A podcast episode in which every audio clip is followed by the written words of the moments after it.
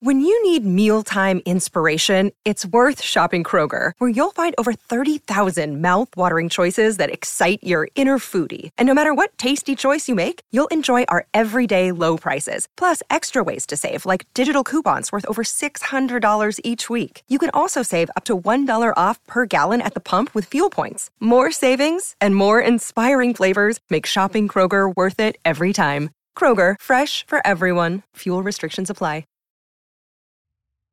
So let me ask you this. What did you think? Did you like Saul Goodman right when we first meet him here? I did. I did. And uh, he quickly became one of my favorite characters just because of the, the comic relief. Yeah.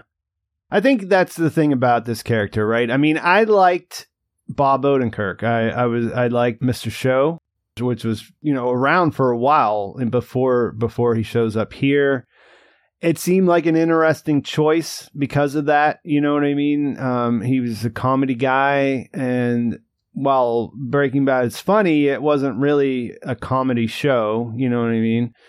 And um, I thought he was amusing, but I mean, I think if I like, like compare it to the introduction of Gus, maybe you know, like I found Gus a lot more intriguing uh, from from from the beginning, and so I guess the the next question then is whenever Breaking Bad finished and the rumors were going around that they were going to make a Saul show, how excited for that were you?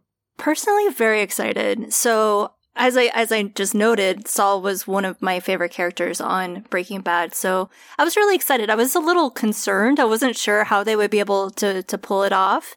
And of course, you know, they, they had discussed doing like a half an hour comedy uh, type show before, mm-hmm. you know, they, they settled on doing an hour long drama, which, you know, I'm, I'm glad they did.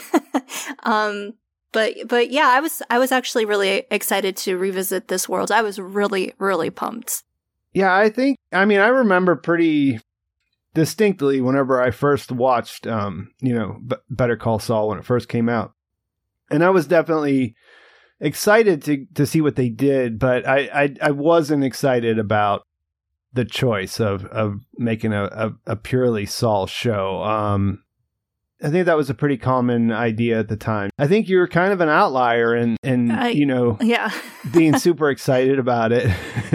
I think there was a lot of Saul fans. I mean, like he you know he was a great character. Um, but I think what what's really interesting is because you know we just finished Saul and and um, we know a lot more about it, and so we were excited when we are getting ready to do this episode. You know, to, to reintroduce him into the Breaking Bad timeline and see how everything has been recontextualized based on what we know. We have a lot more information about Jimmy McGill, and you know that I guess that's that's sort of where I was was going with all this is that it's a really it's a, it's a crazy surprise how interesting a character this is all things considered for me from my point of view you know that like how how he how they really because i mean i really like jimmy mcgill you know what i mean? Mm, yeah Agreed, agreed completely there. And so uh, one of the things I really appreciate about Better Call Saul as a series is that they didn't just give us all this backstory on this one character who was a clown, you know, and I, I was amused by him. I thought he was a great character, very funny.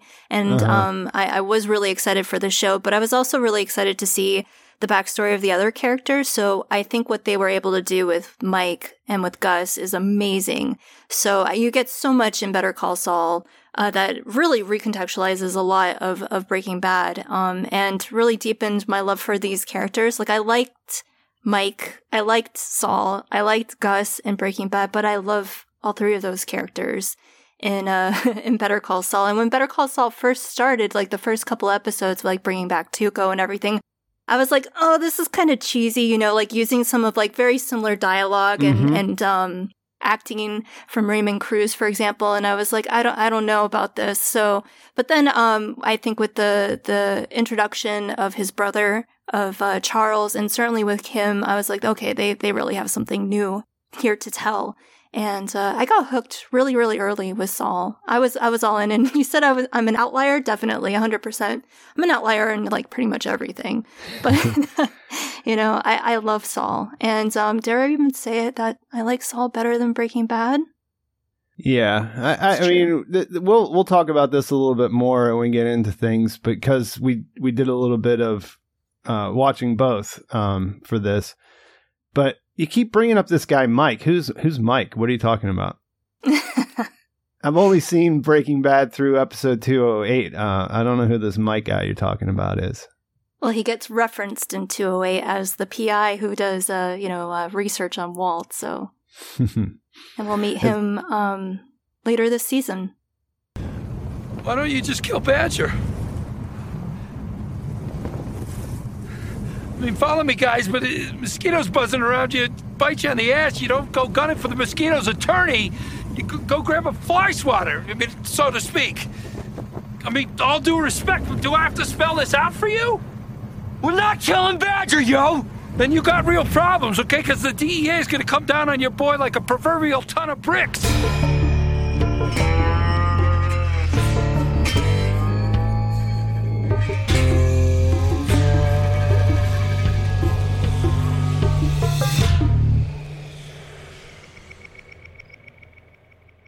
Hey, this is Growth Decay Transformation, a Breaking Bad rewatch podcast. I'm Pete. And I'm Courtney. And today we're talking about 208, Better Call Saul, which is introducing a new character that we have talked a lot about in different shows and different videos. Um, we finally made it. Uh, we finally made it to the introduction of Jimmy McGill, although we won't talk about him here by that name. So, how about we get a synopsis of what happened? Yeah, so this episode starts with a oneer where it's one long take, although they did have to figure out how to add in some edits of it.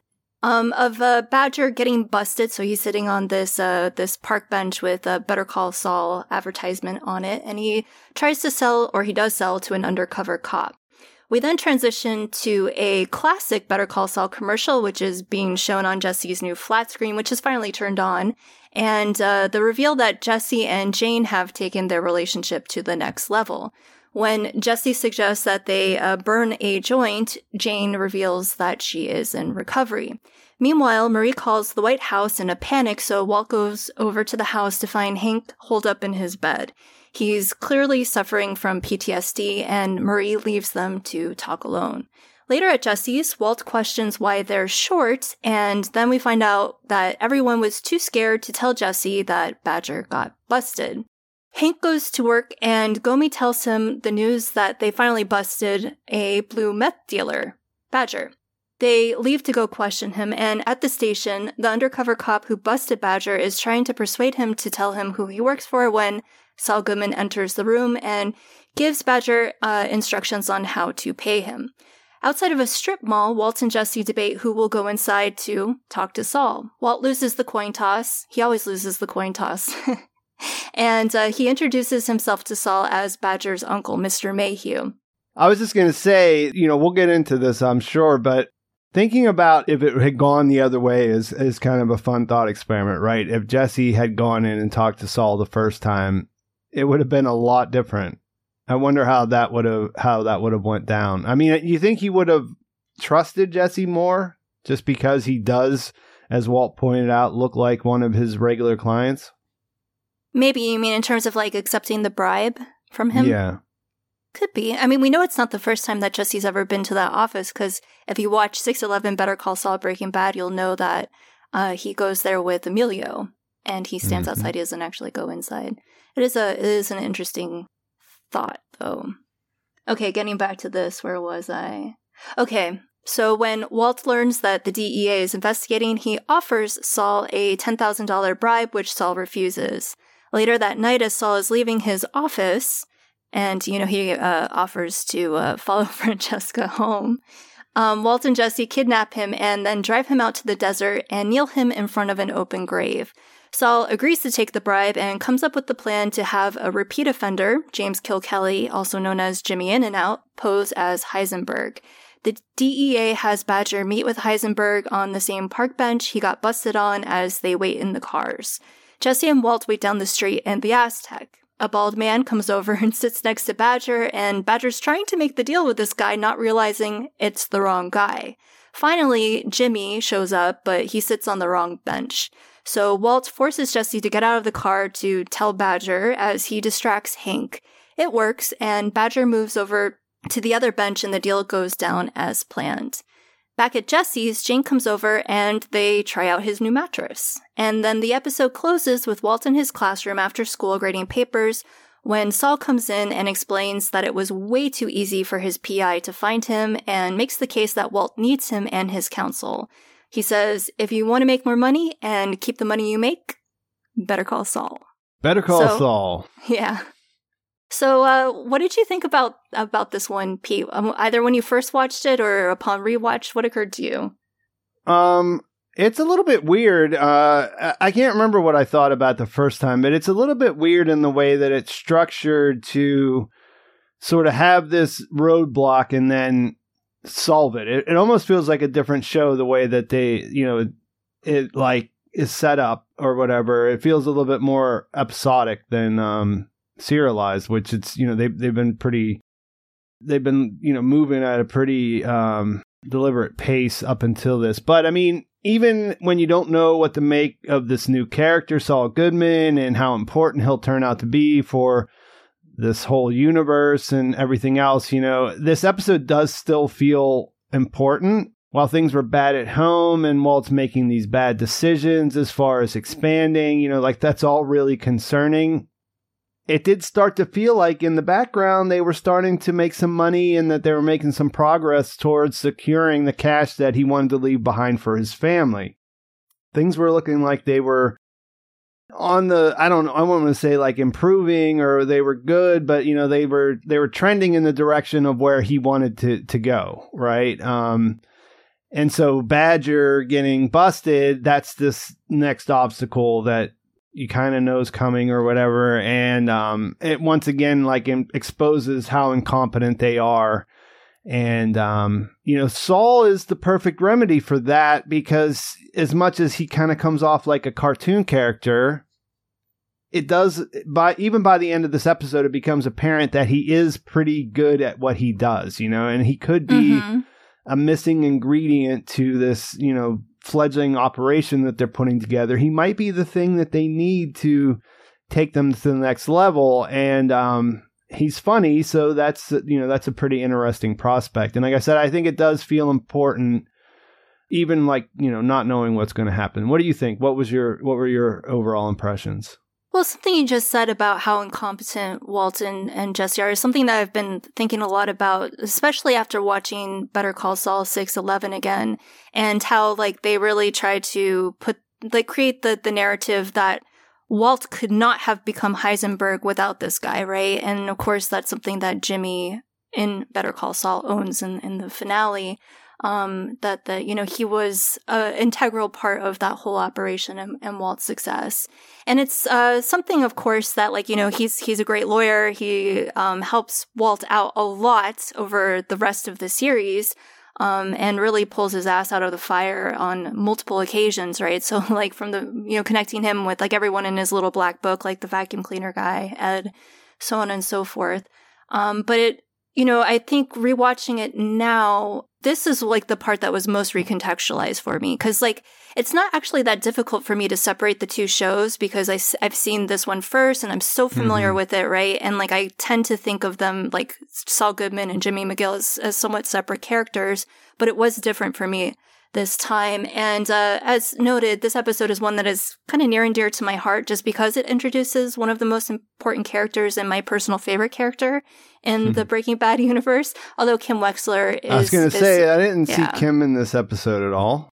N- I, I didn't see Kim in this episode, but I couldn't help but think of the end of 609 Fun and yeah. Games and that like really jarring jump cut, you know, from them breaking up to him being this this guy that we see in this episode and it was like tinged with a, a certain amount of sadness watching it because like i've always just thought of, of saul as like the clown as the comedic relief but i, I mm-hmm. it really did carry over for me this time I'm, i was thinking about all of that the weight of that history and how he actually became saul goodman and mm-hmm. not that kim is what turned him into saul kim uh, saul goodman but um that was like you know the final straw maybe that's a whole other whole other yeah. discussion um, but yeah, so so watching the the birth of this persona Saul Goodman and rewatching this knowing how he got there definitely made me feel differently about this character.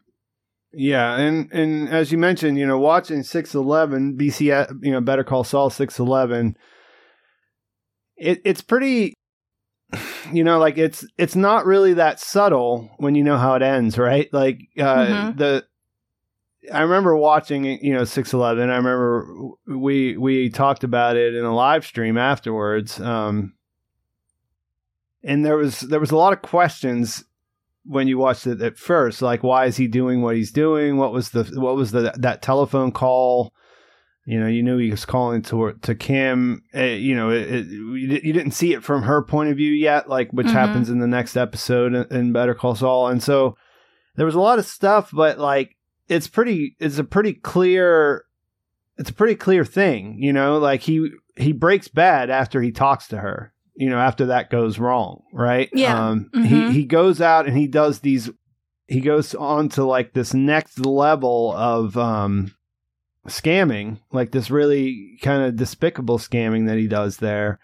Uh, you know, drugging people and everything else, right? Yeah. It, it, it's a direct result of this whatever this bad feeling he has that he got from this this phone call. And so yeah, like when you watch this episode now, there's a there's a little bit of time in between, but this is what we're seeing, what he's where he's at as a character whenever they meet him is a direct result of what happens in 609, right? Uh, Better Call Saul 609 whenever she leaves.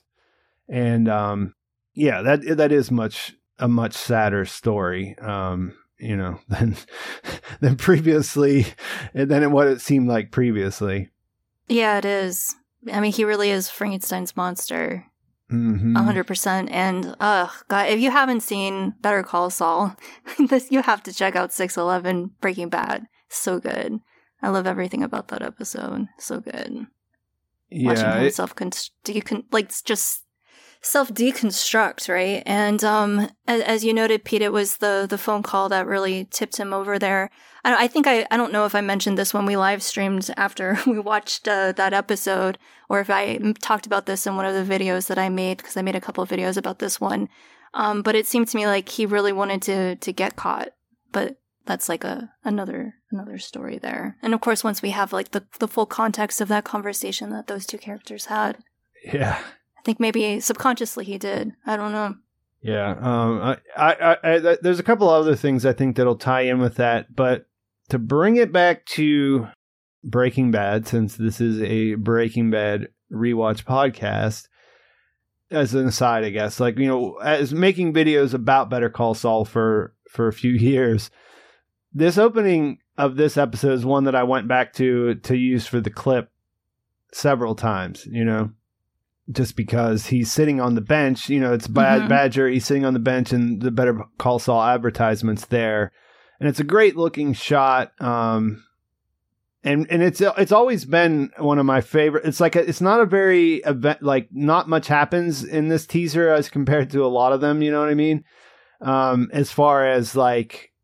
It, you know, it's it's pretty linear as yeah. based on the, on what comes next in the episode or whatever. But I always liked it and I never really put two and two together that it was a oneer until, um, you know, I just rewatched it this time, you know, and, um, that I guess that you know that's always I always like the how they you know it's sort of a, a, a wide shot you know where you can see them and and you can see everything in that um you know there's not there's no real close ups of what's going on there.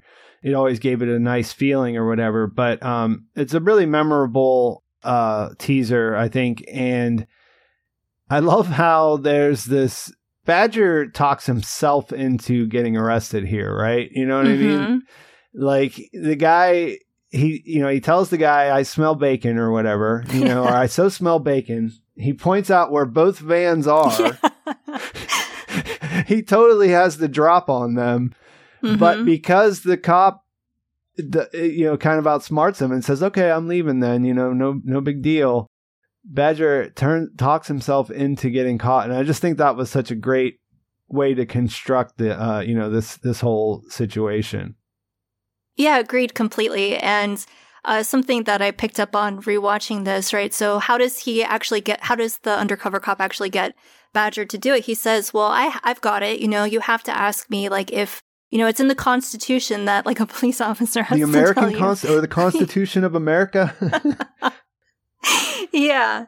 I mean, so he um he he uses the the weight or the credibility of, of the Constitution to um to lie to Badger to to get him to um to tell to him.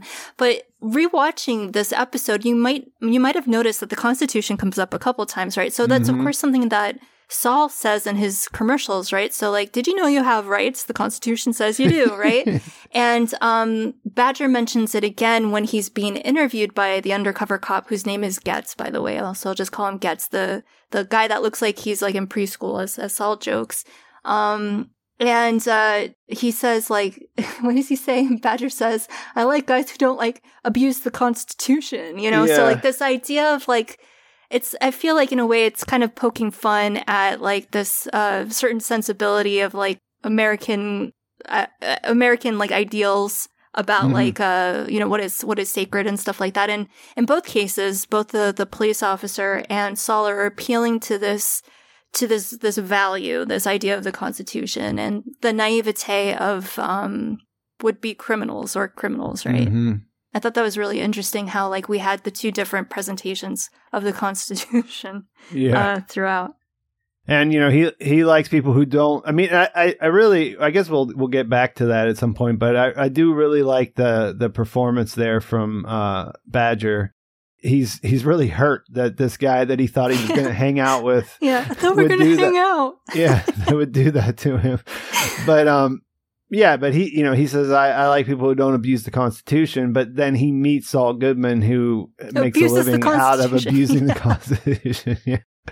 So just in case that wasn't, you know, if that wasn't explicit, that it's it's that's a great little uh little thing that they have right there. Don't forget your pants. We'll be back after this short break. Here are the highlights coming up this week on Bald Move. Our coverage of Hot D, Fire and Blood, and the 1980s Shogun miniseries continues. But then on Tuesday, for the first time in 35 years, we asked a question Who framed Roger Rabbit? Hop aboard the train to Toontown as we revisit this incredible blending of live action and animation to see if it still holds up all this time later. Then on Wednesday, we get our first look at Blake Crouch's mind bending sci fi series, Dark Matter. The first two episodes drop simultaneously on Apple TV Plus, and we'll have a pair of podcasts quantumly linked ready for you to observe. You can find these and many other great podcasts by searching for Bald Move Pulp or Bald Move Prestige in your favorite podcast app.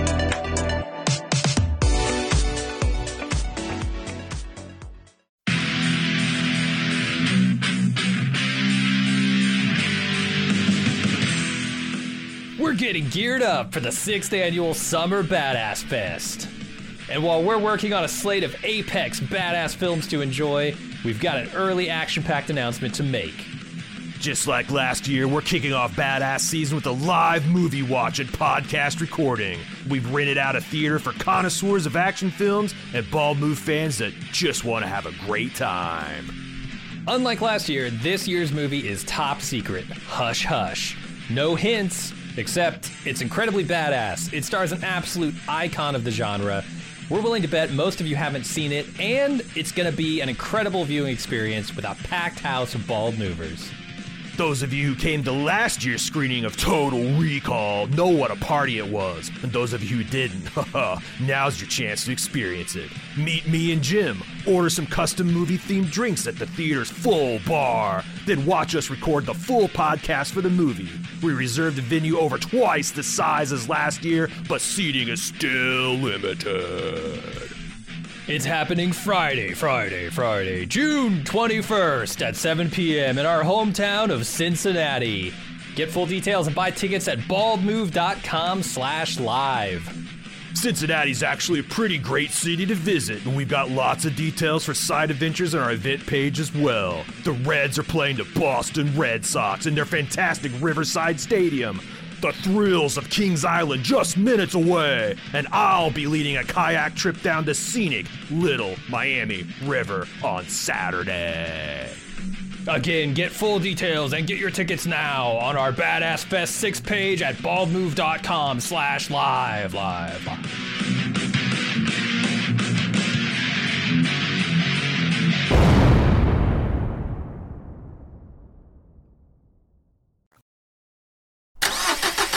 Fire up the RV. We're back with more growth, decay, transformation.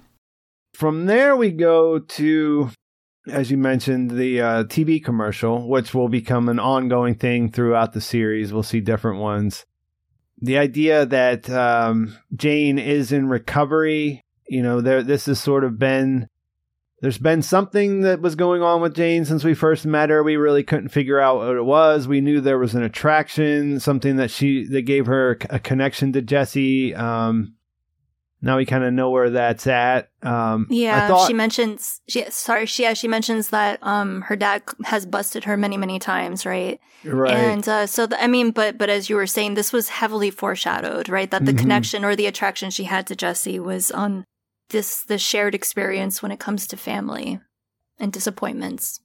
Yeah, and I thought that they really I thought they did a really good job of setting this up too because I mean, we don't know much about her, but like all of this spells that she's going to, you know, that Jesse's going to be bad for her, right? Um hmm and and you kind of see her know that, you know, like she she she figures that out too, not just us, right? Yeah. But but then she's not really ready to make the right choice and just sort of, you know, peace out on him and you know, we'll see how that that turns out um in the coming Yeah, episodes. if anything, it makes him more attractive to her. So when he comes back later in the episode and she had led in the movers to drop off his mattress, you know, Mm-hmm. uh, this was after that whole exchange that morning. I'm assuming it was maybe the day before or the morning where they woke up together the first time they were intimate. And um, so yeah, I mean she's she's she definitely makes makes her own choices here. And then of course later after Combo dies and she goes to walk out of the apartment, that's when I I, I mean it's a huge turning point of course for that character. Um, but you you can already start to see how that is foreshadowed those choices that she makes, those bad choices. So the scene I'm talking about that happens later is Jesse's really depressed and he tells her to leave because he wants to get high because he's so depressed. And she's Uh-huh. like, come to a meeting with me. And he's like, no, you should just leave. She goes to leave and then she turns around and comes back and the rest is history, so to speak. But I, I feel like that's all very, very heavily foreshadowed here. And we talked a little bit about this in um, the the last episode about uh, the two different relationships that we were starting to see unfold between Skyler and Mhm. Ted, and then Jesse and Jane, and how like they're both like you can already see how doomed both of those relationships are going to be. And I, I feel like this one just like this episode really just just adds to that. Um, it's it's interesting to go back and watch, and you can see like all the the little hints along the way, right? Yeah, I, I did like the idea that the satellite's finally on. I thought that was a nice way to orient us in the timeline of like how that that went down and everything else. And um, you brought up Skyler there. Not much Skyler at all in this episode. Just a quick. I was going to say, but what we do get with Skyler, I think, is really interesting, right? So, like that one scene where um, she's, I guess it's like a Saturday, I'm assuming, Uh-huh, because, yeah, yeah, weekend. a c- casual Saturday, and she's all dressed and she's bringing pasta salad or whatever she has to work, and she's wearing like a low cut dress, and he's looking at her up and down, and um, she says, "It's work, Walt. Everybody's going to be there." You know, after he remarks that, like, you know, you look, you look nice. Um, and it, it struck me as as um very defensive, right? Like it Mhm. was, uh, she's protesting a little bit too much, so she might be feeling a little bit guilty just by the thoughts that she's having already, the flirtations that she's already been sort of exploring with um with Ted. You know, and I when I rewatched this one, I was watching with my husband, and he was he had like a different take on this one, and he was like, "See, like you know, Walt's really had nothing to worry about," and I was like, "I don't know about that," you know, because I I've, I don't know the way like she you know kind of covered herself, and she was like, "Oh, everyone's gonna be there. What's the big deal?" sort of thing. I don't know. Hmm. What did what did you think about that?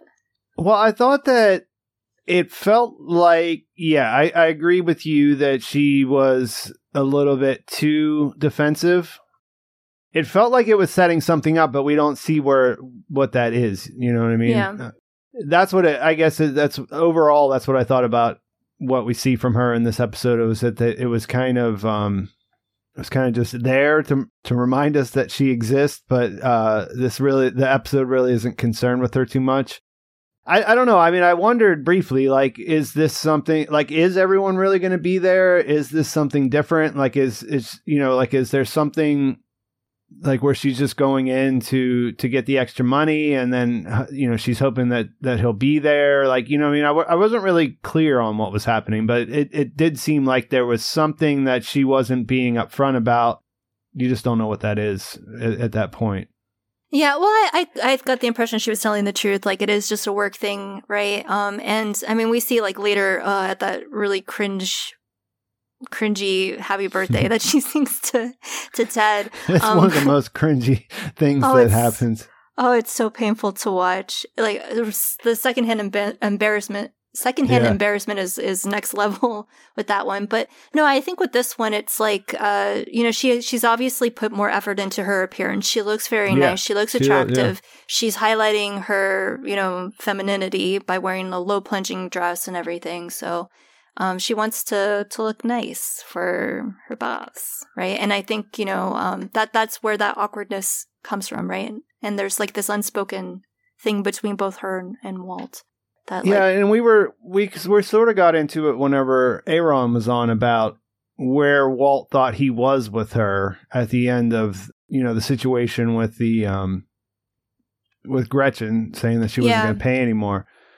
And yeah, I think kind of you know he he seems like there's that his his radar was up a little bit here, but he he, he kind of accepted that this is all just normal because it does it, it keeps the the focus off of him, right? Like he doesn't yeah. have to he doesn't have to explain like where he's going for the mm-hmm. weekend or whatever because she's she's got her own stuff that she's doing now. So it, it, it all does feel like it's it's kind of working in his favor at this point, but you know, it, just like anything in this show, whenever it starts to work too good, then something comes up to to uh, mess it up for them. And um, I wanted to talk about a little bit before we get into to that, before we get into like the arrest and everything else that happens there, and and Saul's introduction, but. This quick exchange between Hank and Walt, because I thought that that is another thing that feels like, um, I mean, there's a there's a decent amount of Hank in this episode, but like this little this little interaction here, it feels similar to the one that we have with um, Jane and Jesse in that you know it, it's it's setting it's setting the stage for a lot of things that are going to develop between these two characters going forward, mm-hmm. and um, you know they kind of do this thing in in where you put Walt in a situation with a character, and it almost feels like he might confess. You know what I mean? And um, you're like it, it makes you sort of really pay attention or whatever even though you know he probably won't or whatever you know mm-hmm. but it's mm-hmm. like it's like you know he, he says what does Walt what does Hank say he says um, you and me we don't have much of a what you might call experiential overlap right yeah and then he says oh but maybe we do or what if I told you we do and then you think oh he's going to tell him that he's a meth cook you know yeah. like that's that's the initial reaction right and then of course he doesn't do that. But um, th- I thought this scene was was really interesting because you see that Walt is, he, you know, he's saying this stuff. He, you know, he's saying that um, he was scared. He was always, you know, he lived his life a certain way. He couldn't sleep at night. Uh, was he was worried about things that might happen. But then, ever since he had his diagnosis, he sleeps fine. You know, and I think all of that's somewhat true, right? Like I oh, don't oh, I think, agree. Yeah, yeah. I think that's somewhat true, but I think that it's also the fact that he has started doing this other thing mm-hmm. that empowers him, that makes him feel like he's he's a different person. And um, I'm not sure if the character knows how that works or whatever, or, or what's working there. But like, I really like this this interaction between him and Hank because he's giving good advice you know, it's it's similar to to where you see a lot of other characters do that for him at times. You know, like they tell him the thing he needs to hear, and he's just like, "No, screw that. I'm going to do what I want to do." Right? And mm-hmm. um, you know, he kind of does that with with Hank here, and we see how how Hank, ha, ha, you know, has a character is incapable of kind of of doing the things that might make sense for him. And I thought that I thought that Dean Norris does a really really good job of cycling through that whenever these two characters are talking because I mean obviously we know that you know Bryan Cranston is really good at these kinds of scenes uh, where you can kind of follow his character's thinking through like the way he looks as he's you know processing information. I think you you see a really good example of that with Hank here. Yeah, agreed. It, it is a really interesting conversation for for a couple of reasons, most of which you just you just noted there. Um, but just something that I think is is really highlighted in that scene between these two characters is that moment of candor. Because I do believe what Walt is saying is true that he's lived his life in fear up to the point where faced with his own mortality, right? And then uh, he realized he had nothing really to to fear anymore. I mean, isn't that like the greatest fear that that most of us have is this idea of death? But for Walt, it's it's uh, you know, like he knows he's going to die, and he seems to have come to peace with that. I don't think he really feels his his own mortality as as a as a threat. Instead, he's threatened by other things like like uh, being irrelevant or not uh, being respected, and that ego being challenged and things like that. So that's what's going to be like what what motivates him going forward. But you know, with with Hank, we see the complete opposite. This is a character when faced with his own mortality. Uh, reacts the way most people, most healthy, normal people would react, right? Mm-hmm. Where like you know, uh, you develop some serious like existential crisis over that, and we see that in the form of PTSD with with Hank.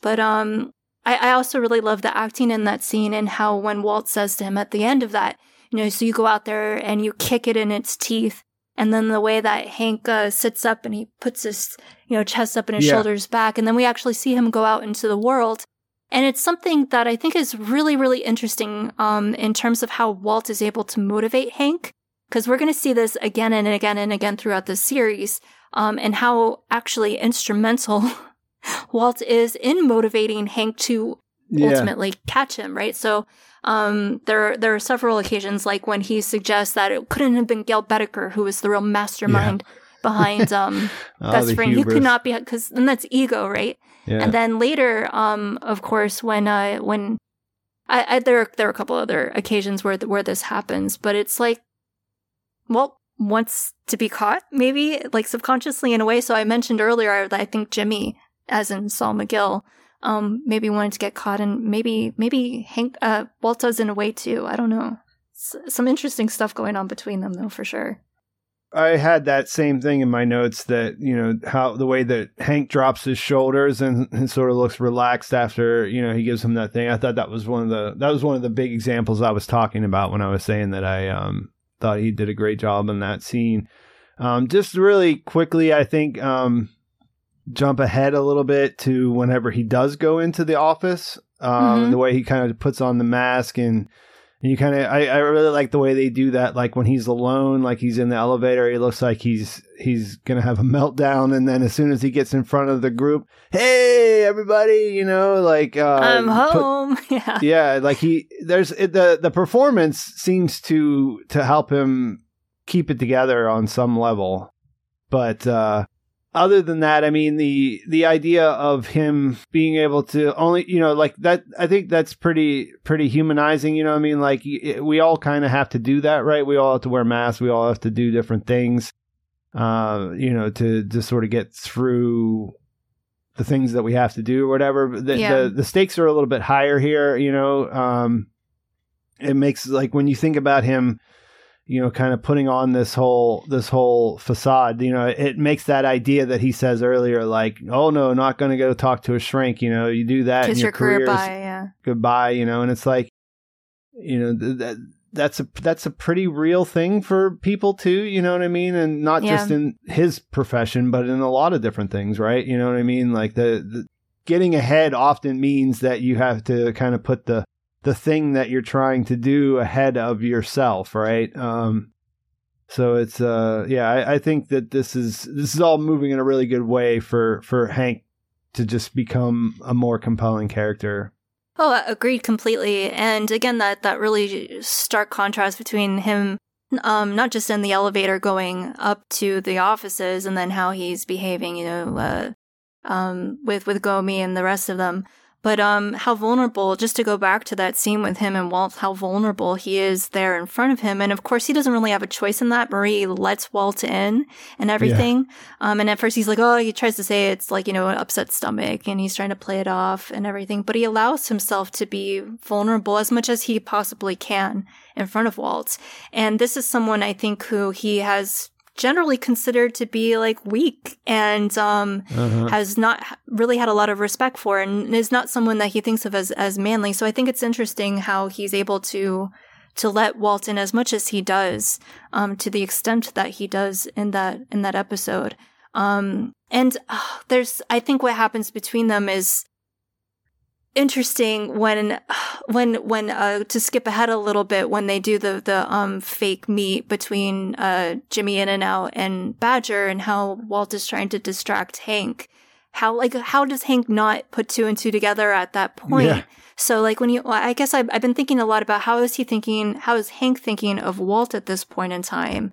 Um because he's still not making the really obvious connections. Like at this point like it should have been kind of obvious. Like what are the odds that his um his own brother-in-law would show up there and of course when uh, they're setting it up and Badger is describing Heisenberg as like a 50 or 70 year old bald dude, right? you know? So, I love that. I love that too. He's like he. I don't know. He's old. He's like fifty or seventy. You know, yeah. only only twenty years difference there. No difference Yeah. between a fifty year old and a seventy year old. Yeah. They said it's a felony amount. I don't really know. I, I didn't really look any of that up. Um, that makes a big difference. hmm Intent to sell. I feel like in the real world, even though like I don't know though, he has he has priors though, right? Like we he, that's been established. He, when he Mhm. said he was doing the um the sign. The helicopter yeah, with the, sign. the- when yeah. he was doing that, he was doing that because he was on on probation. probation. Okay, so yeah, so there is a real potential for him to be going to prison here.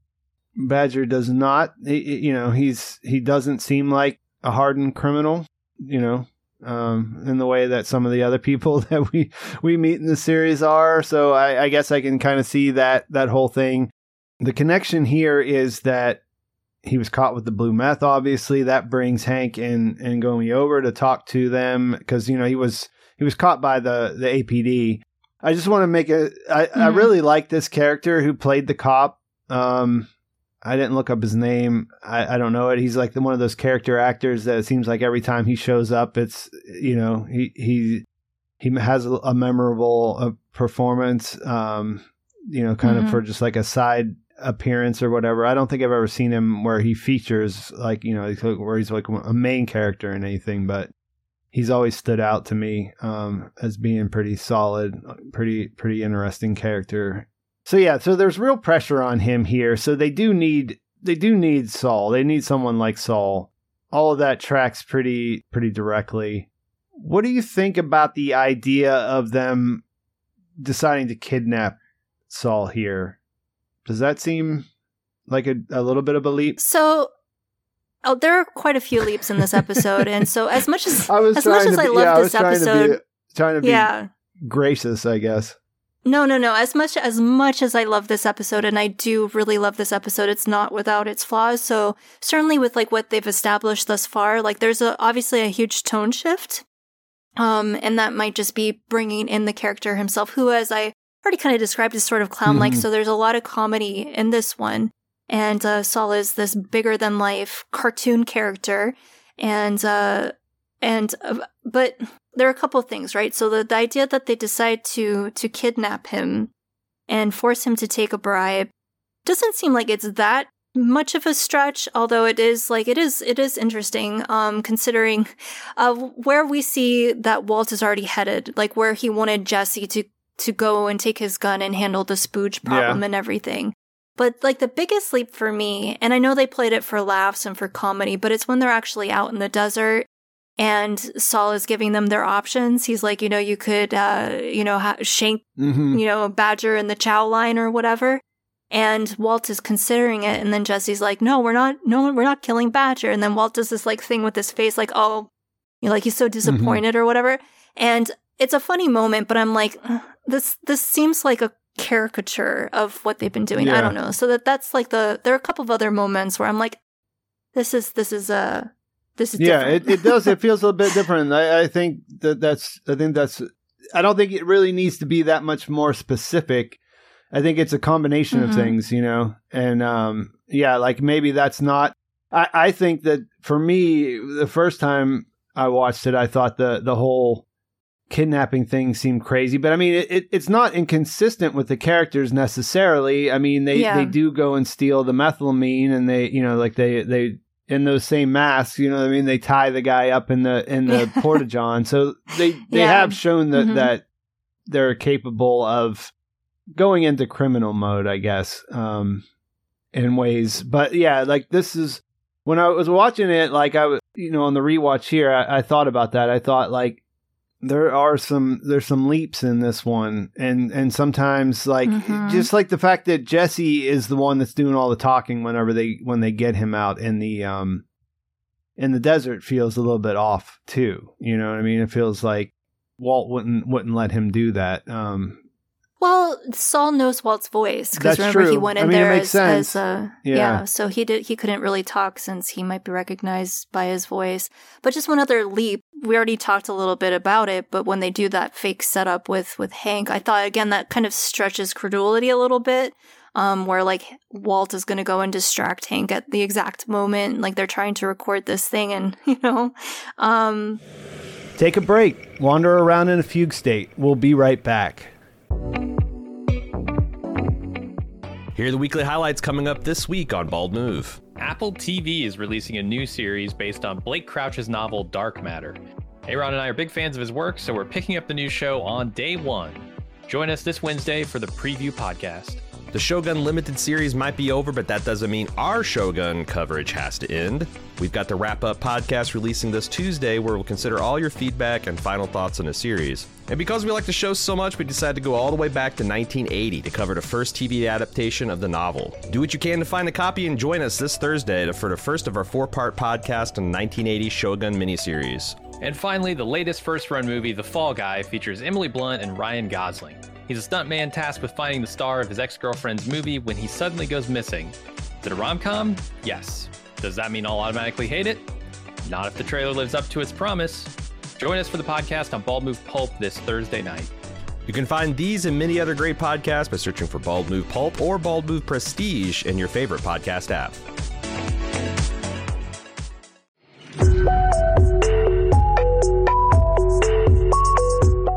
Hey, it's time for another season of Why is Mr. Feeney a Car? The premise is simple a Gen Xer and a millennial watch old 80s action TV to see what still works and what doesn't. In previous seasons, we've done podcasts for Knight Rider, Airwolf, MacGyver, A Team, and more. However, this year we're doing a very special season of Feeney. We're going back and reviewing the very special episodes of 80s and 90s sitcoms. Come cringe along with us as Hollywood tries to warn our families of the dangers of underage smoking, drug abuse, alcoholism, eating disorders, and much more. We start out with the episode of Boy Meets World where a high school kid gets sucked into a cult. Worlds collide as the Mr. Feeney finally makes an appearance on Why is Mr. Feeney a Car?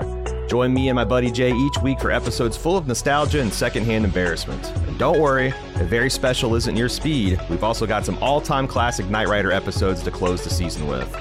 Find Why is Mr. Feeney a Car each Wednesday on Bald Move Pulp starting April 3rd.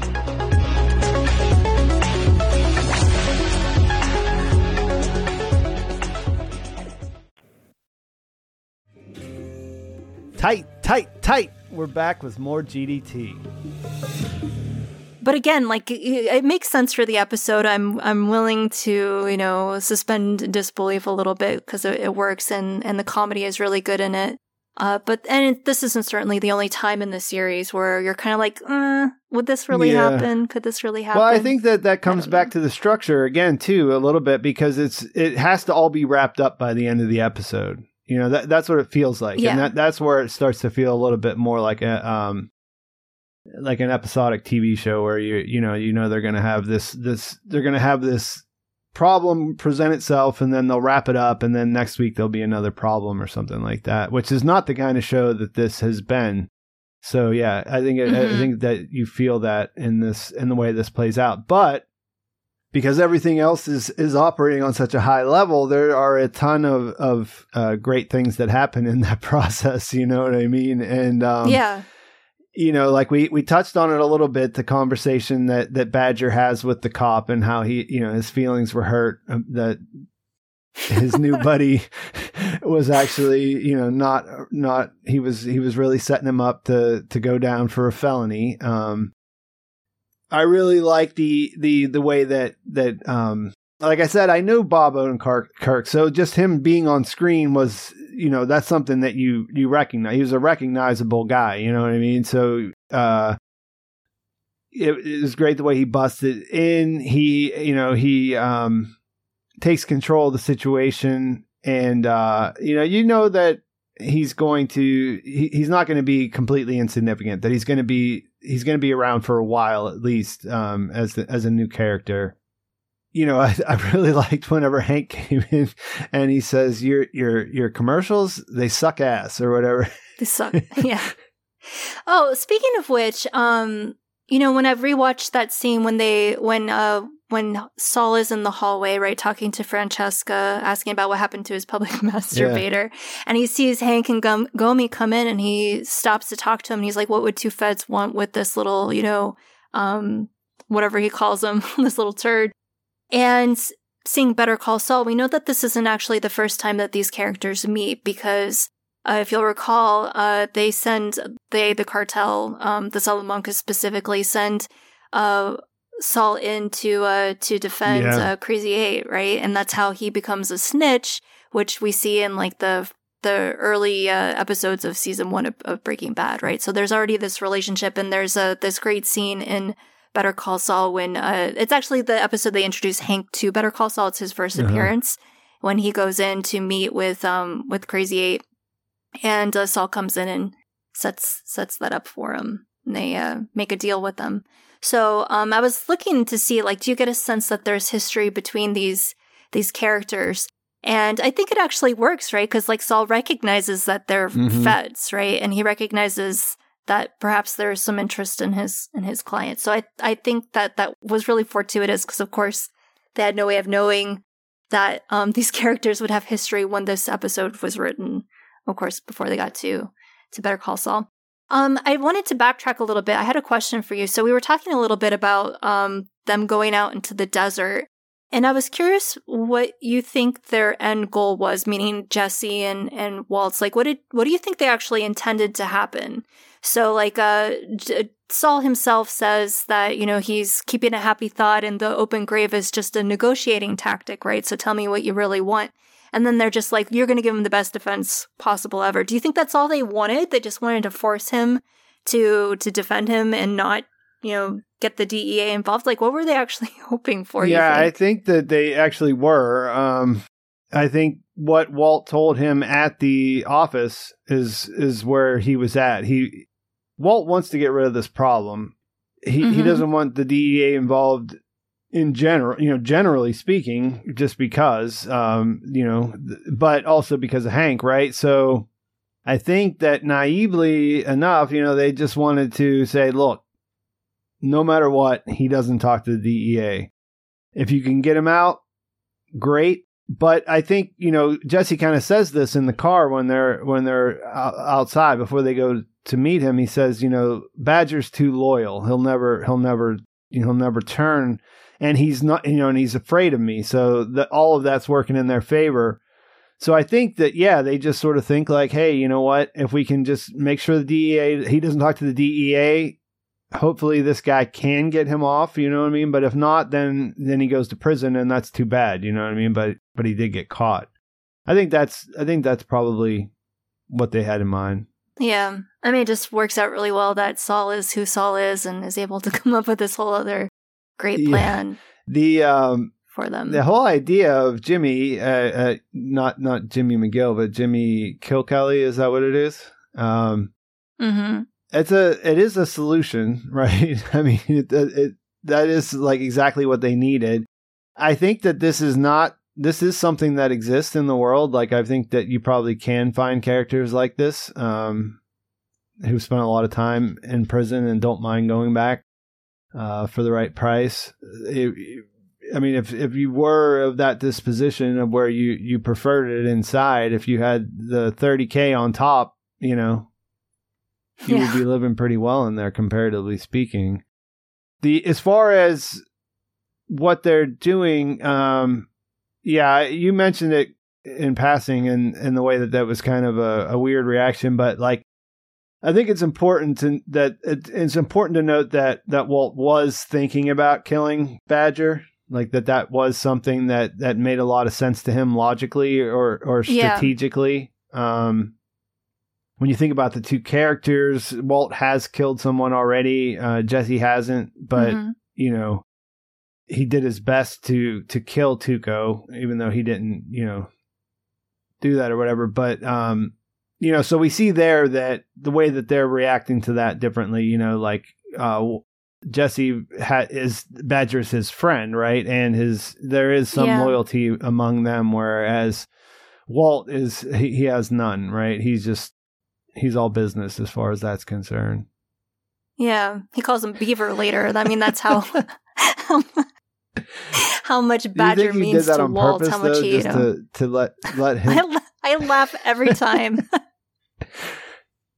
From Beaver or whatever.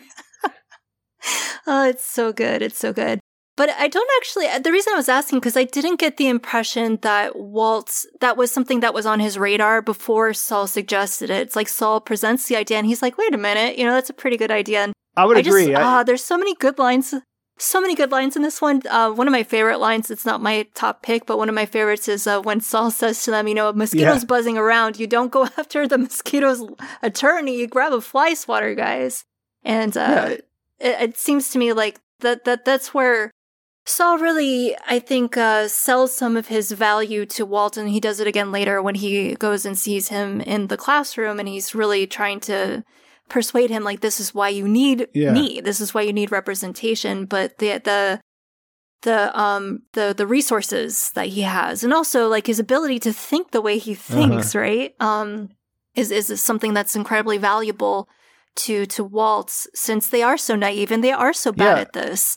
Um, and so having someone like him, like him in their corner is it's a it's a match made in in meth yeah, because it's funny because because of of all of the interest on it wasn't me or you know it was it was Ignacio it wasn't me or it, you know like the the whole it was Lalo or you're not Lalo didn't send you yeah that's what it was right? Like no Lalo you, you know Lalo didn't send you like all of that was always such a big part of what was going on in BCS and like what we thought about that you kind of miss out on the on what's really important about these about the scene. And it's exactly what you were just saying. It's that that it's a stupid idea. Like it's not well thought out at all. Like threatened to kill the lawyer of the guy. You know what i mean? Like mm-hmm.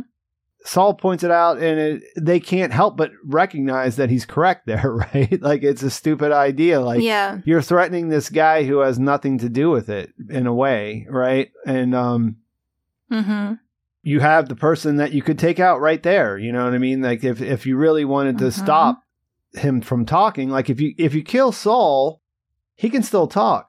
If you kill Badger, he he can't talk anymore, right? And um and I agree with Mhm. what you said too. I don't think Walt had that in mind before, but whenever he was presented with that idea, he realized that yeah, that makes a lot more sense, right? And he looked at it more as a uh, you know just a, a cold calculation of like that would be better for for this for this organization that we put together. Um, so yeah, like I said, by the end of the episode, you realize that you know he's he's a funny guy and he and he's kind of a clown, but he he actually does know quite a bit more about what what these guys are doing than they do. Yeah, yeah, definitely. And um what since we're talking about this scene in the in the desert, um I did want to talk a little bit about like uh, how that that scene is expanded specifically in the Better Call Saul episode Mhm. 611.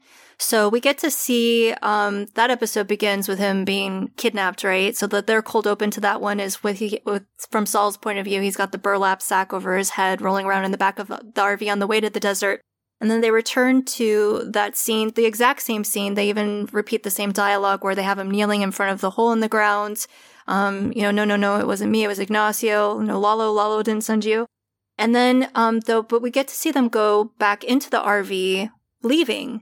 And uh, Saul is looking around the RV. He's picking up like the boiling Mhm. flask and stuff like that, and he's figuring out exactly what they're about.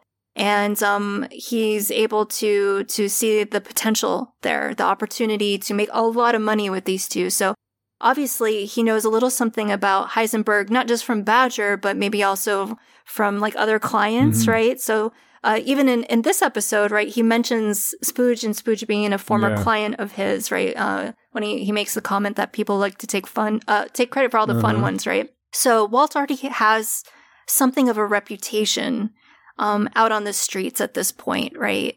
Um, in this Breaking Bad timeline, anyway, and and Saul's, I guess, seeing the dollar signs there. So I I really like how they added a lot of context to like why Saul would agree to do this, right? So it's it's um it's beyond just like seeing opportunity for for money. He like he he sees Walt as multiple because clay, right? Like he sees the able to.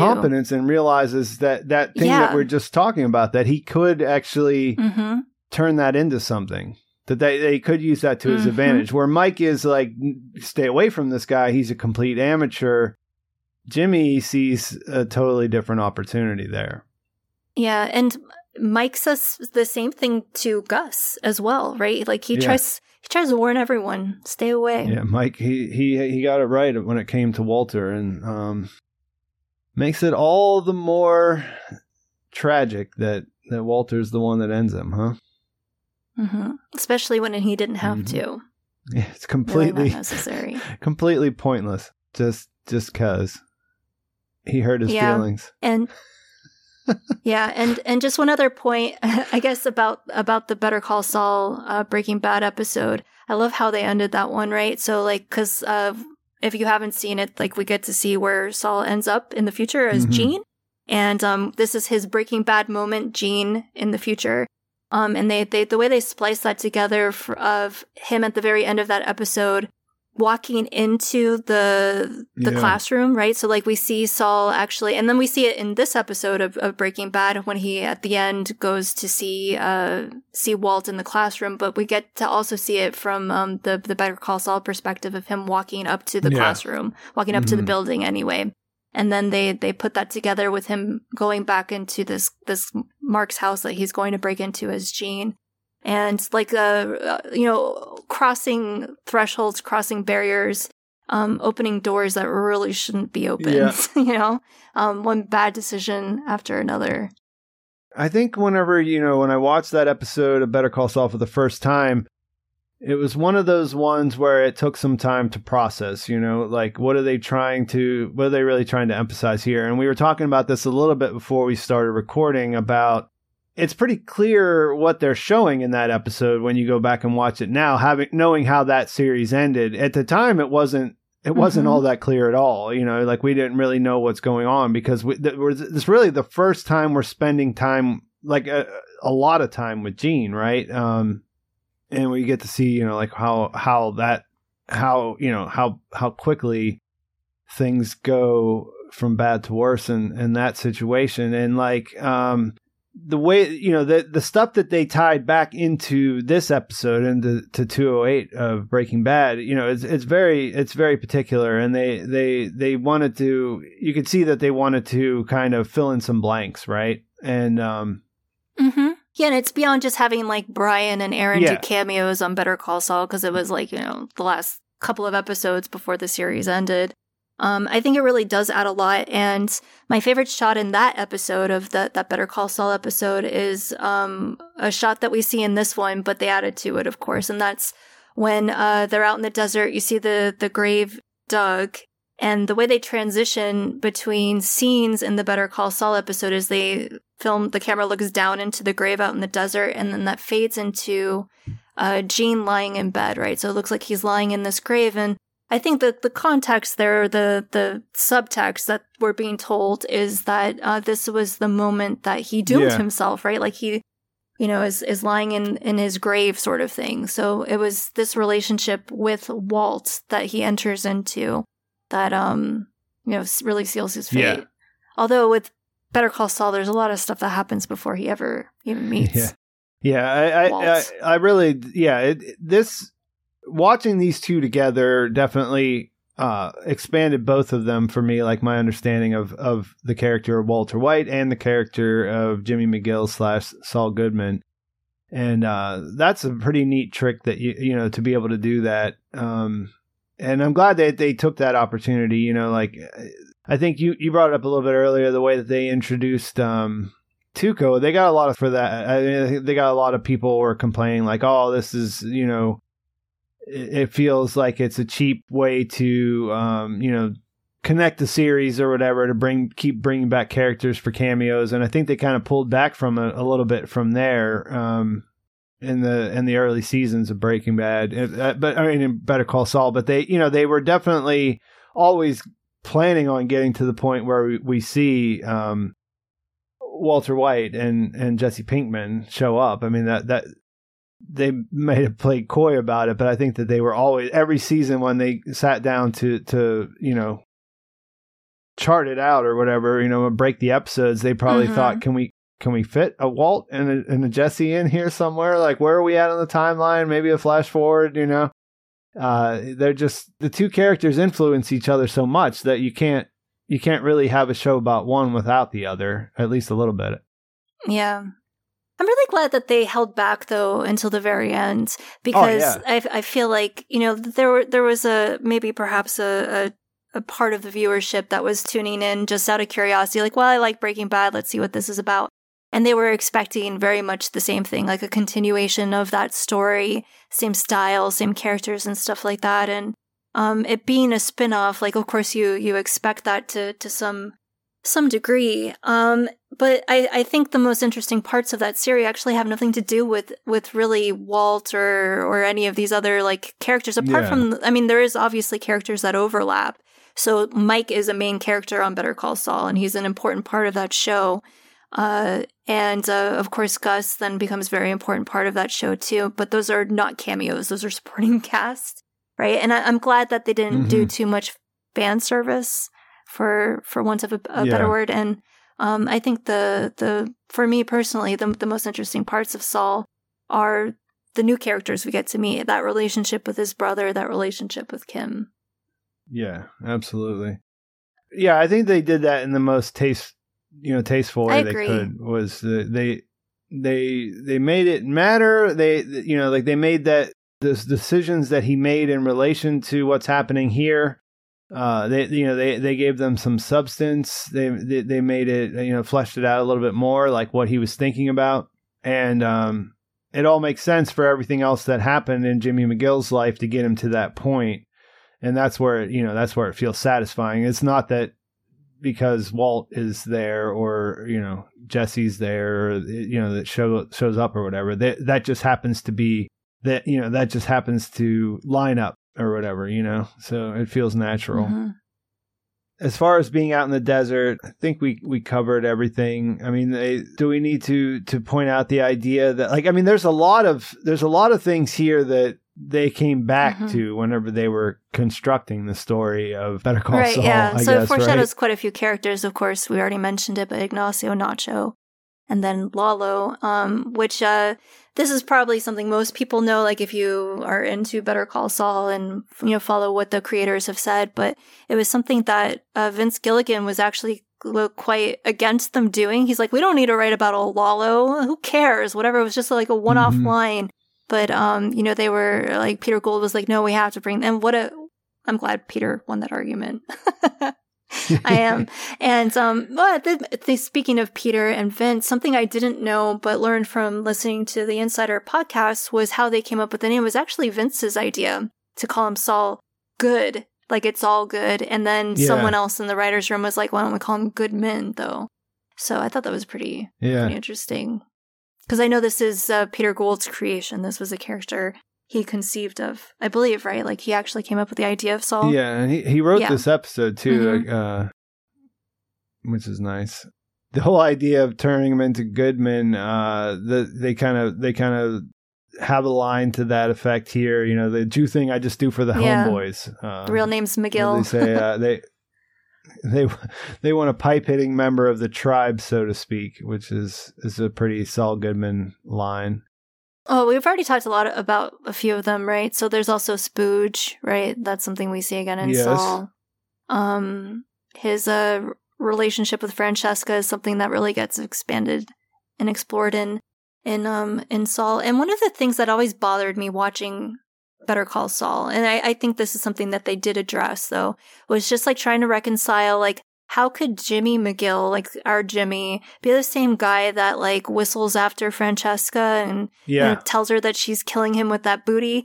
I was like, ah, like how are they going to do that? How are they going to do that? But then rewatching um 611 of Better Call Saul, you see that when Kim comes in to sign the divorce papers um as she's leaving, he refers to Francesca as sweet cheeks, right? And it's like this like uh that's just all part of the act of the I don't give a shit about anything. You can't hurt me, Kim. I'm Teflon Uh-huh. sort of sort of attitude that he posture that he takes, right? So um poor Fran- poor Francesca. Yeah, I, I think uh, yeah. One of the things about watching Six Eleven too, yeah, they really they really um, it's a really good ending for Francesca. The way that they put that together, Yeah. I love how she he's still talking and she just hangs up the phone.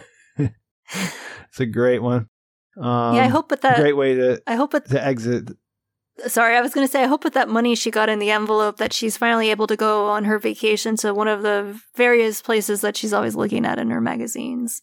You know, instead of um Yeah. plunging um seeds and stems out of some potheads, you know, sink. one thing I one thing I wanted to ask you, one thing that popped out whenever I, I was watching this this time, whenever Walt goes in to talk to to Saul, he says, "What are you telling him?" You know, because he says, "No, what about the reprisal?" You know, he tells him that he's afraid that the that this Heisenberg is going to come after them, right? If they if he if he talks to the DEA, and he says, Saul makes it clear that at that moment, Badger is not cooperating. Like he he won't talk to the cops. Like he's he's basically saying I can talk him into it, but right now he he he won't do it, right? mm-hmm. And so then he offers him the bribe and then he goes out to the car and tells Jesse, you know, well no, he won't he won't take it. But then Jesse says Badger is going to spill as a question, right? He asks him is he going to and and he says like Valdez or whatever he says, right? Uh, like the Valdez. Do you think that that is a actual? Is he misleading him there? Is Saul misleading No, no. Walt is, or is Walt lying is Walt to Jesse? trying to mislead Jesse? Yeah, That's a good question. I don't yeah. Because I mean, the truth of the matter is that, that he's going to try to talk him into it, but there's still a chance that that what Jesse said earlier was true. That that he's too loyal. It's not going to happen. That But- that Okay, well, let's pause there for a second. Why is he loyal? Is I mean, obviously he's Jesse's friend and everything, but he's scared of Jesse right now. He thinks that Jesse actually killed Spooge, but of course Saul Yeah. has knowledge that he didn't. And um, Saul. I think, would be trying to convince Badger like this is in your best interest. You want to take this deal. You know, obviously, um, that's in Saul's best interest. He wants to win this case and uh, um, do right by his his client. Um, Yeah, I didn't think about that. I didn't think about the fact that he would tell him the exact same thing he told Walt. He he's going to say like, "You don't understand. This guy is dangerous. Yeah, you know, he he, could- killed he exactly. killed Spooge," and he's going to Mhm. say, "No, he did not. You know, his wife did, and I, you know, I know that for a fact." So that that does have some that does play a part, I guess, in in his ability to flip him. But yeah, I just I never really picked up on that before. I thought the line stands out like the he's going to spill like the Valdez. I mean, obviously that's a memorable line uh, that that they that they say.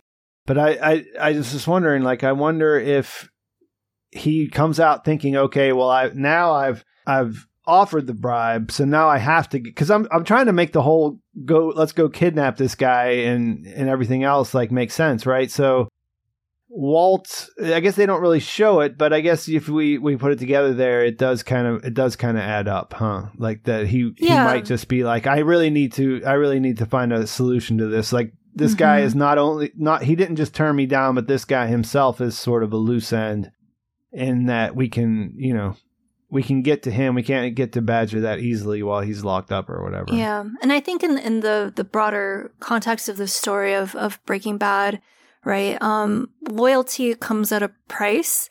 So we certainly see that with like uh, Gus's eleven guys in prison. Like they're willing to stay quiet as long as you know their um payments are being Mhm. made to their families. that the that lawyer is facilitating Daniel, whatever his name was. Um, but uh, with with the Badger, I think he's he would have been persuaded to absolutely flip. Um, if he wasn't really in, in in fear of his life or reprisal that that Jesse would kill him That's or hurt him or something. Yeah, I mean, he seems. I mean, Badger seems like a pretty harmless guy and everything else, but you're you're probably right. Like, get, put up against like a, a five year stay in the penitentiary Yeah. or something like that. Um, I mean, they're friends and everything, but Jesse also did abandon him in the desert, right? that's true. So, I mean, they're the crossbow, the the crossbow incident. javelinas. yeah. yeah. Yeah, I, I think I, I like that that they give him a little bit more to do here. Badger always is kind of uh, the biggest ass in the room whenever they they're all together, and kind of the silliest character. So uh, it, it translated well to all the stuff that he gets to do in this episode. And it would make sense that he would be the one that got busted, doesn't it? Yeah, I guess so. I mean, it it kind of when you think about the big picture, it kind of like they're kind of they all like Skinny Pete gets stuck up, Badger gets busted, and then Combo gets the worst out of all of them. You know, Yeah. all of it, of course, is related to these ideas that that Walt had that they needed to expand exponentially. Um, that's what I thought about whenever the money counting. You know, they had that scene with the money counting machine, and he says something to the effect of like we need to have this thing running 24 hour you know we're going to feed this machine or whatever we need to have this running 24 7 it's like you, you had it you, just a couple weeks ago you had it the perfect amount you know what i mean the money was coming in at a steady pace not too much heat not too much problems you know what i mean Mhm. and and and as that as that machine's counting as it's going you know what i mean like the problems are just getting bigger and and coming more frequently now Yeah, yeah. And since you're you're talking about the money counter, um, just another point because like uh, watching it again and watching it closely, they do keep track of the money coming in and coming out if you're paying attention, right? So. Uh, we I have this in my notes here that it was um almost ninety thousand dollars that they made what that they're Yeah. divvying up and then later we know that it's going to cost them 80K. eighty thousand right for for Saul's almost cut back to zero yeah, so they have they have 10k for for their trouble um so I, I yeah i just i thought that was an interesting little detail and how conscience uh becomes expensive and uh perhaps Yeah, too that's what he expensive says. for walt that's what he says isn't it? Mm-hmm. You're listening to growth decay transformation. We'll be right back.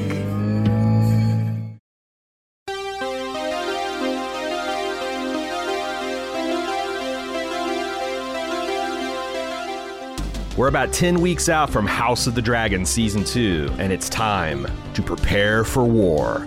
Which in our case means, well, watching a lot of Hot D and reading a lot of Fire and Blood.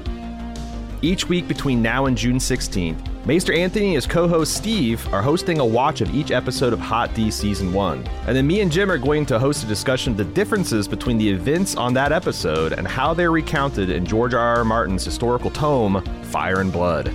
That's right, I've resorted to reading dragon books. God help us all. We'll see if my fresh eyes add any new insights or predictions into season two. Arm yourselves with all the lore you can for the battles ahead. House of the Dragon returns June 16th, but we've got you covered until then. Check out all of our upcoming Hot D coverage on the Hot D feed or on Bald Move Pulp, available wherever you listen to podcasts.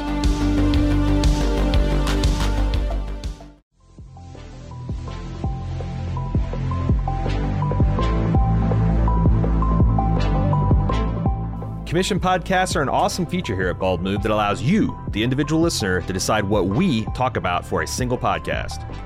The community loves it because it often leads to fun, fan favorite films and TV shows that we've overlooked getting the coverage they deserve. And we love it because we're constantly exposed to great stuff that's not even on our radar. The way it works is simple. You go to support.baldmove.com and you click on commissions. Then you pay the flat rate for the commission and tell us what two ish hours of content you'd like us to make podcast on. Then we'll contact you for details, advanced feedback, and any dedications you'd like to make. Then we watch the thing, discuss the thing, turn it into a podcast, and pump it right into your ears. We get consistently great feedback on how much our commissioners love their podcast, and they make great gifts for the dedicated Bald Move fan in your life. And who knows, that dedicated fan could even be you. Treat yourself. Check out support.baldmove.com for more info.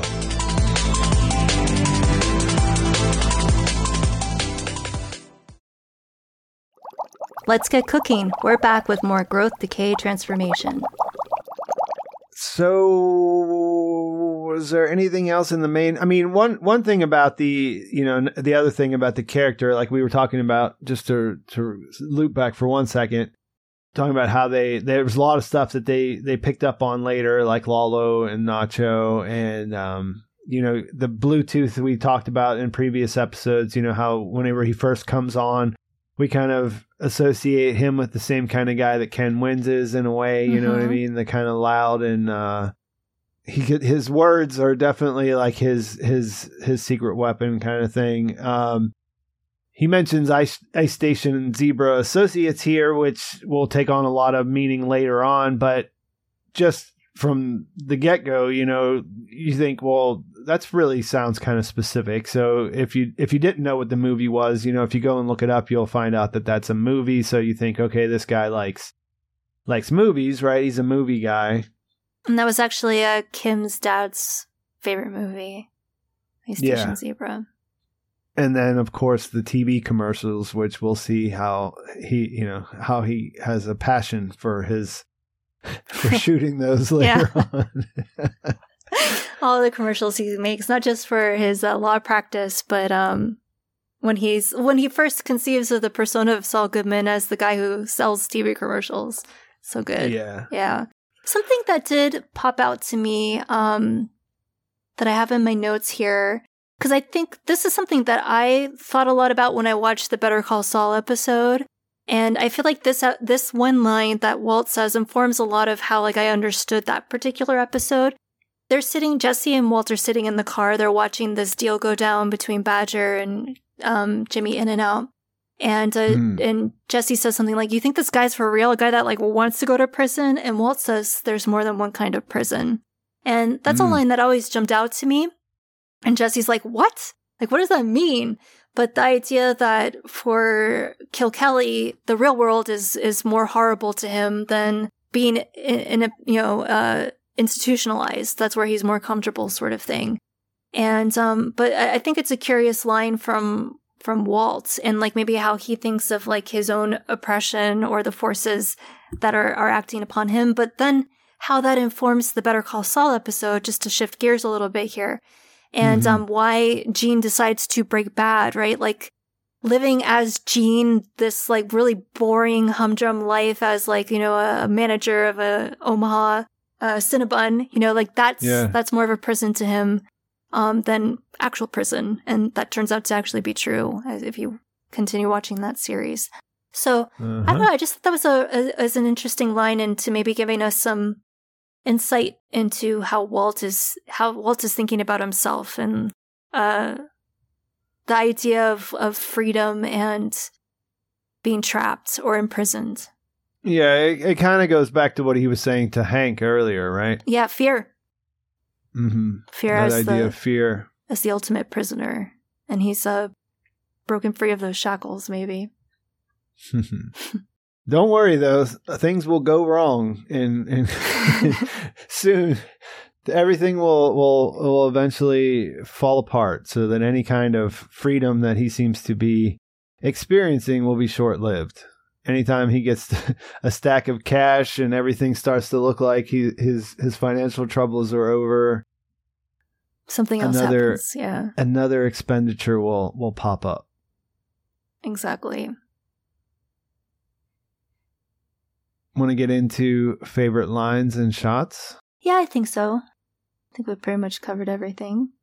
For my favorite line, I went with one of the first ones that that Saul says, and it's when he he comes in and he's talking to the the cop, and he says, "Go grab a juice box, have a nap, go on." And I thought that was that's a great first couple of lines kind of thing for a character to say, isn't it? It is. It is. So many great lines from from Saul, and uh, I had a hard time choosing uh, this one, but I thought I was gonna have to go with the Saul line just because it's Saul, but I didn't. I didn't go with Saul. I went with Jesse.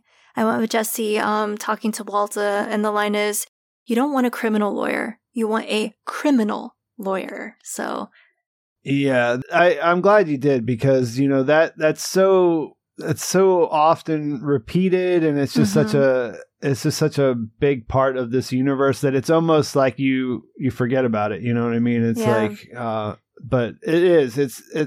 That's one of the best. I mean, talk about introducing a brand new character who will go on to, to you know to be a big multi-season backstory series about you know what I mean? Like uh what a great way to to introduce him. Yeah, great line, and it's it's one of the most quotable lines I think from from the the series, and it's been getting a lot of uh uh, uh play um in uh currently um in um what is today's date?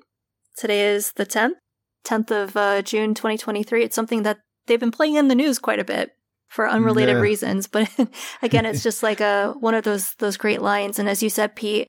Before we even meet him, right? Like that's how we're introduced to him. This criminal defense attorney who himself is is a criminal. So uh I, The I guy's just like how it sets it up. Houdini. Yeah. which I don't even really know that's not the best way to Houdini gets out of stuff not other people right like Houdini what the the famous magician Houdini was not um not known for getting other people out of jams he got himself he was an escape artist right I think so. Yeah. I mean, I'm not I'm not so it wasn't like a Yeah. it's one of those funny I, I just thought that was like one of those funny jesse things where he's Mhm. like he's close to like what he's saying but it, it's not exactly the best uh the best example But the idea of being able to work magic, the guy's a magician, right? And Yeah, that's that's true. Uh, That's that's true. something that that Saul says in the Better Call Saul episode of um, Breaking Bad, where he says, you know, I'm going to work my magic here. So this idea that he's a magician of of some sorts that's able to uh, make things happen, and he does, right? He is kind of the magic man, isn't he? It's the name of an episode in Better Call Saul. yeah I had a couple of runner ups for this though, because like so so so many great lines. So I love. I love the one when uh, when Badger asks him, "You're gonna get me off, right?" And he says, "What do I look like? Your high school girlfriend? Five fingers, no waiting." or when he meets uh, Walt and uh, he asks if Mayhew is British or Irish, and Walt says Irish, and he goes, "Ah, fellow potato a potato eater." Oh, it's so great! so many great lines. So good. What about um? with, with a char- with a character like that, you know, there's always a um, they always have to strike a balance, and it's one of the things that because like you know like people don't really talk like that. I mean, they almost do, you know what I mean, but like you have to be careful. I think where if he if he says something, if he always has the perfect quip, if he always Mhm. has the you know the the the funniest line, then he starts to feel like a character. Uh, character. I can't say the word. Caricature, yeah. Yeah, But he kind of is, right? And I think that's something that Better Call Saul as a series explains to us that this well, is that's what I was going to say. just a you know, caricature. like that. Yeah, like that. That it is. It's an act. You Mhm. know, uh, but we don't know that when we first meet him way back then, right? And Yeah. um, and I think that that's a reason why that that you know when you think about the the original idea was that maybe do a thirty minute comedy with um with Better Call Saul for that series. I think that that was probably a really good choice for them not to do that because Mhm. they're not comedy writers. They're they write drama, right? You know what I mean? Like they're really good at, at spicing it up with some laughs here and there, but it's a it's a whole different beast when you think about it. So, Yeah, I would I would call both series dramedies, right? There's a lot of a lot of dark humor in both. Um, yeah, but I think there's a yeah. big difference between anything that that that is is set up as a. I mean, comedies are Yeah. Mm-hmm. are joke delivery devices. You know what I mean? They're supposed to make you laugh. They're not. Everything else is, you know, like when you say dramedy, it's not like 50-50, You know what I mean? It's a it's a it's a it's a drama that has a lot of funny, um, you know, has a lot of comedy in it. mhm. But you know, it's a two different beasts. I think. Yeah. I as mean, far as But but we do get we do get the idea just to to go back to what you said um about like this idea of of Saul as a caricature. Uh we do get to see a little bit behind the mask, right? When he tells Walt that you know Saul Goodman isn't his real name; it's just something uh, Mhm. that he does for for the homeboys, the whole Jew thing. So you get the idea that this is not who this guy really really is. Um, it is all an act. It is a performance. So mm-hmm. yeah, I, I love how they explore all that in, in Saul though, and um, add so much depth to to that character. Uh, was it is it hard for you to think of him as as Saul Goodman? Do you think of him as Jimmy McGill as you're watching this, or do you think of him as Saul? No, that's one of the things that I was going to bring up earlier, and I forgot. So I'm glad you you hit on it. But when we when we watch this in sequence, you know, we watch uh, Breaking Bad, it, you know, up by itself. I think I went right back into Saul. Like at, for at the end of Better Call Saul, I thought of him as Jimmy. Mhm. Like I almost never referred to him as Saul anymore or anything else. But when I watched this, and when I was preparing my notes for this and stuff, it was all Saul. You know, like I, I, I went right back into the mode that I was before. So that that's interesting. It's not like I forgot. You know, obviously, Yeah. I, I still am fascinated with the character of Jimmy McGill and everything that he goes through to get to this point. But just because of the way that this show, you know, watching the show in order, um, he, you know, we're we're talking about Walt and Jesse. We're not talking about Jimmy McGill. You know what I mean? And, Yeah. And in that, from their perspective, he's Saul, right? Mhm. And so it kind of feels that way too. Uh, I think as it goes on, though, we'll start to, like I said, it it does feel definitely more like you brought up in the beginning. That it's definitely feels sadder. You know, the whole situation. It, it's not nearly as funny as it was maybe the first time around. You know. Yeah. I mentioned earlier, like it is it is easier for me to separate the two, and I think a lot of that is because Better Call Saul is about Jimmy McGill, and we don't really get to Mhm. spend a lot of time with this character of Saul. Like we get to see how he ends up there. We have a couple of scenes with him, um, but the the vast majority of it is Jimmy McGill, and really we get more time with Gene than we do with Saul, uh, in in that series. But um, it is. I still think of him as as Jimmy. So I mean, this I I think of him as two different characters. But I do Mhm. like when they when they were talking about Jimmy um Kilkelly, I was like when Walt and Jesse are like, "Where's Jimmy?" Yeah. I was I for a second I was thinking of of Saul. I'm like, no, no, Uh-huh. that's not who they're talking about. And it was a weird moment, right? Because I was like, wait, no. Um, I knew that they were talking about Jimmy In and Out, James Kilkelly, but for a split second I was like Saul. I don't remember that, but you know, just one of one of those things. And yeah, I guess I, I think of like um that scene at the end of Fun and Games 609 Better Call Saul, uh, where is it Fun and yeah, it is Fun and it's Yeah. definitely Fun and Games when they're at Howard's uh, memorial service at at um HHM and they're talking to Rich Schweikart and as he's saying goodbye to them, as Rich is saying goodbye to Jimmy and Kim, he goes and calls Jimmy Jimmy. He's like, "Sorry, Saul." That's kind of like how I how I feel. It's like Mhm. Jimmy knows Saul. So it is it is Yeah. interesting because I'm so saturated with Saul. I think still. So I imagine as we go further into this in this rewatch, like I won't be thinking of him as much as as Jimmy as I am right now. I don't know. It'll be interesting to see. Yeah, I remember that at the end, you know, people were being like, "Oh, you know, now that I saw him do this, he's he's back to Saul," and it, he just never really went back to Saul for me until until I watched this episode uh, the other day, and then I was like, "Oh yeah, that's right. This is Saul Goodman. This is Mhm. you know, we don't know all the rest about him yet, but we will." So yeah, I was gonna ask what favorite uh favorite shot, favorite scene for you. I really like the the the the bench, you know, the oner and the teaser that we were talking about, and um, we didn't bring it up a lot, but I did listen to the Insider podcast, uh, and they talked about how they they shot this all as a one take scene, you know, like there's no interruptions, but they had to shorten it. And they had they. It's pretty interesting. I went back and watched it after I listened to it, and you can kind of see where they did that because like they'll do it like where the like a car or a person walks in front of them Mm-hmm. in front of the camera so that sort of it sort of blocks out what they're doing so like whenever the person clears the shot then they can they could just skip ahead to a different part of it if they wanted to if they do it just right you know what i mean Mm-hmm. obviously badger and and and the cop are moving around a lot so they they have to be pretty selective in how they did it but since this is the saul episode you know it's all about saul um i have to i decided to go with the shot of him he's when he's leaving the office and walt says $10000 um it's not like the flashiest thing but there's a lot going on and you got to kind of put yourself in the ma- the idea that we don't really know this guy yet. You know what I mean? So the timing of the way that he he turns, like we're not really sure what's happening with him. Right?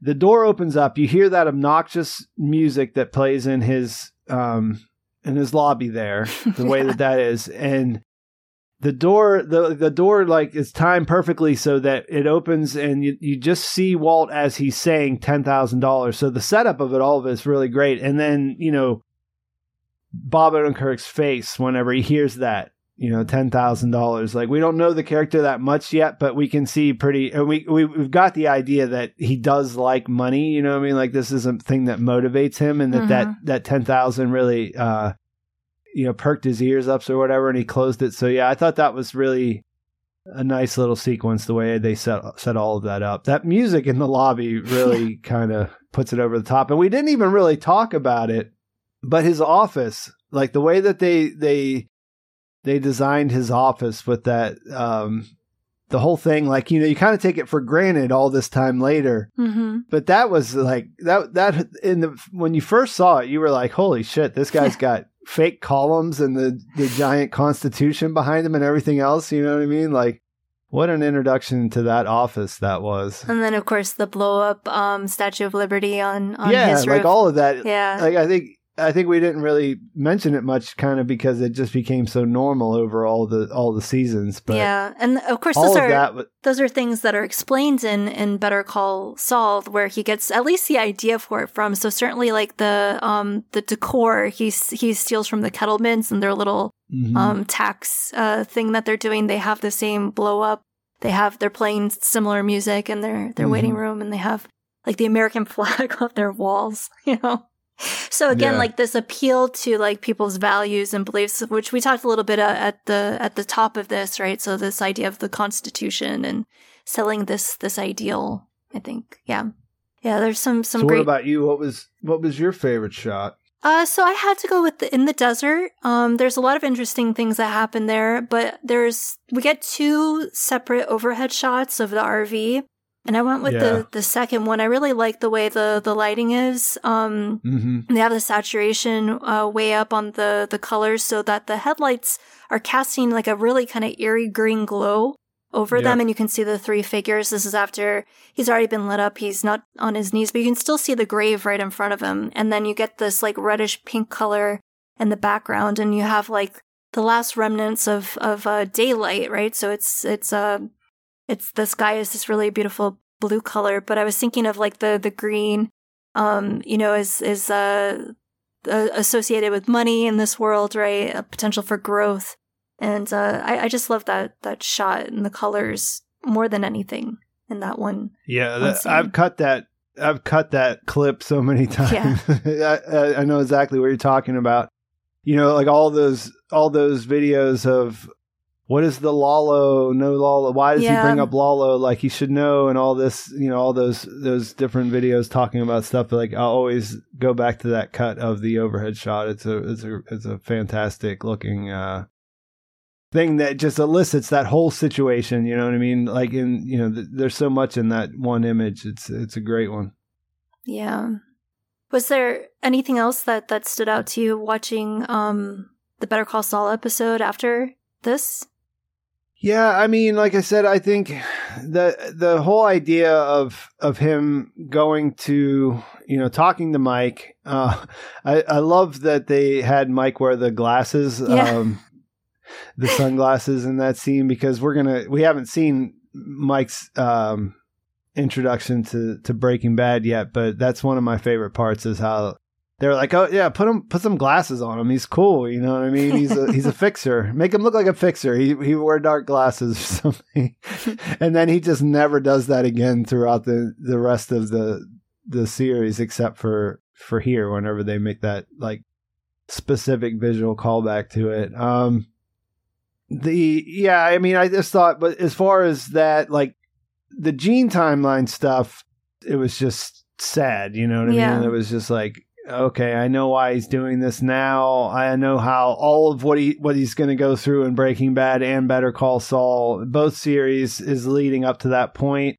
Um and i like the parallel the you know i like the parallel there of like okay well this is him this is his first you know he's still reeling over kim leaving and now this is his first like you know big mistake which is to like yeah i know everybody's saying i should stay away from this guy but i think i could probably make this work to my advantage, and then we see how that plays out. And of you know? course, we have the benefit of knowing that, you know, uh, maybe he's not like rolling in money, but there was a pretty good payout that he received from the Sandpiper settlement. So it's not that he necessarily even needs the money from from No. Walt. So it's he's attracted to something something more than that. And then of course in in um in Better Call Saul, like we we see that what really perhaps motivates him to to work with uh with Walt is um wanting to be a part of something something big, like a, a way to to Yeah. to do schemes and cons and things like that.